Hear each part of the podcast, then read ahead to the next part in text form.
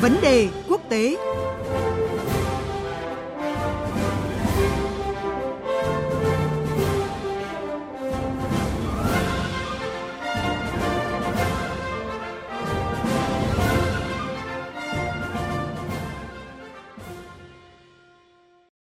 Thưa quý vị và các bạn, tác động của đại dịch COVID-19 đang bắt đầu gây ra những hệ quả hữu hình.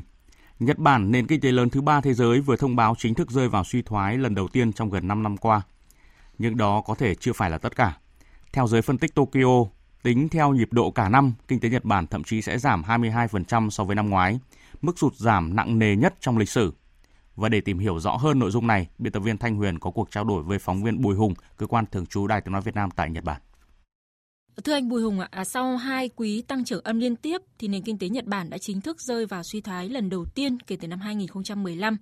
À, theo anh thì những yếu tố nào khiến cho Nhật Bản trở thành quốc gia bị tác động nặng nề từ dịch Covid-19 như vậy? Vâng, à, theo tôi có những nguyên nhân chủ yếu sau đây dẫn tới nền kinh tế Nhật Bản à, suy thoái. À, thứ nhất, sau thảm họa kép vào tháng 3 năm 2011, à, nền kinh tế Nhật Bản vẫn chưa phục hồi toàn diện và việc khắc phục hậu quả vẫn đang diễn ra. Hơn thế nữa, vào năm 2018 và năm 2019, à, bão lũ tàn phá nặng nề các tỉnh miền Tây Nhật Bản khiến tổng sản phẩm quốc nội giảm. Thứ hai, à, đó là cái nguyên nhân ảnh hưởng từ cuộc chiến thương mại Mỹ-Trung và cuộc chiến thương mại giữa Nhật Bản và Hàn Quốc. Do ảnh hưởng của cuộc chiến không tiếng súng này, kinh mạch xuất khẩu à, được coi là cái trụ cột quan trọng nhất cho tăng trưởng kinh tế Nhật Bản thì đã giảm liên tục kể từ cuối năm 2018. Nguyên nhân thứ ba, theo tôi, đó là dịch COVID-19 đã làm à, đình trệ hầu hết các hoạt động kinh doanh, sản xuất của Nhật Bản từ quốc nội cho đến nước ngoài. Ngành du lịch giảm từ 80 đến 90%, chi phí tiêu dùng xuống mức thấp nhất trong nhiều năm qua. Sau dịch COVID-19, nền kinh tế Nhật Bản sẽ phải mất nhiều thời gian để có thể về trở về trạng thái bình ổn, chứ chưa nói đến tăng trưởng. Vâng, theo giới phân tích thì à, những gì tồi tệ nhất đối với Nhật Bản có thể vẫn còn đang ở phía trước. À, thậm chí là nền kinh tế của đất nước mặt trời mọc có thể rơi vào suy thoái nặng nề nhất kể từ năm 1945. À, vậy theo anh có những cơ sở nào cho những nhận định như vậy? Vâng, à, GDP của Nhật Bản trong quý 1 năm nay đã giảm 3,4%. Trước đó, trong à, quý 3 năm 2019, GDP của Nhật Bản đã giảm tới 7,3% do nước này tăng thuế tiêu dùng. Ờ, các chuyên gia kinh tế đánh giá à, GDP trong quý 2 năm nay sẽ giảm kỷ lục kể từ sau chiến tranh thế giới lần thứ hai, có thể lên tới à, khoảng 20% và những quý tiếp theo có thể giảm sâu hơn nữa. Ờ, theo báo cáo của chính phủ Nhật Bản, ờ, tiêu dùng tư nhân một trụ cột của nền kinh tế cũng đã giảm khoảng 0,7% so với quý 1 do người dân Nhật Bản được yêu cầu ở nhà thực hiện tự kiềm chế để tránh sự lây lan của dịch COVID-19. À, chi tiêu uh, vốn tư nhân và đầu tư tư nhân cũng giảm lần lượt uh, là 0,5 và 4,5%. À, xuất khẩu dịch vụ và hàng hóa giảm tới 6%. À, trong khi đó, chuyên gia kinh tế cho rằng lượng người thất nghiệp có thể uh, thêm 750.000 người, chủ yếu từ lĩnh vực kinh tế tư nhân.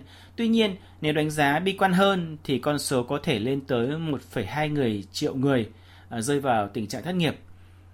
Một số đánh giá cho rằng cho tới mùa thu uh, năm uh, sau, số lượng người thất nghiệp sẽ tăng thêm, các khoản tiền lương cũng sẽ giảm. Uh, chính phủ nước này sẽ phải mở rộng các chính sách hỗ trợ người thất nghiệp, uh, những người gặp hoàn cảnh khó khăn. Dự kiến Nhật Bản sẽ phải mất 5 năm để nền kinh tế phục hồi như trước khi đại dịch bùng phát. Vâng, trong bối cảnh như hiện nay thì theo quan sát của anh, chính phủ Nhật Bản đang có những biện pháp gì nhằm giảm thiểu các tác động tiêu cực của dịch COVID-19 tới nền kinh tế nước này? À, trong bối cảnh đó thì theo tôi nghĩ uh, Tokyo cần phải uh, hành động quyết liệt để vực dậy nền kinh tế. Giải pháp tốt nhất là kết hợp giữa chính sách tiền tệ và chính sách tài khóa. Tuy nhiên, sau nhiều năm áp dụng chính sách tiền tệ siêu lỏng, tại thời điểm hiện nay, Ngân hàng Trung ương Nhật Bản không còn nhiều dư địa cho việc nới lỏng chính sách tiền tệ. Vì vậy, chính phủ Nhật Bản có thể sẽ phải đẩy mạnh uh, sử dụng các công cụ của chính sách tài khóa, trong đó có việc tăng chi tiêu uh, công để kích cầu đây có thể là chính là lý do vì sao chính phủ Nhật Bản muốn tung ra gói ngân sách bổ sung thứ hai trong tài khóa năm à, 2020.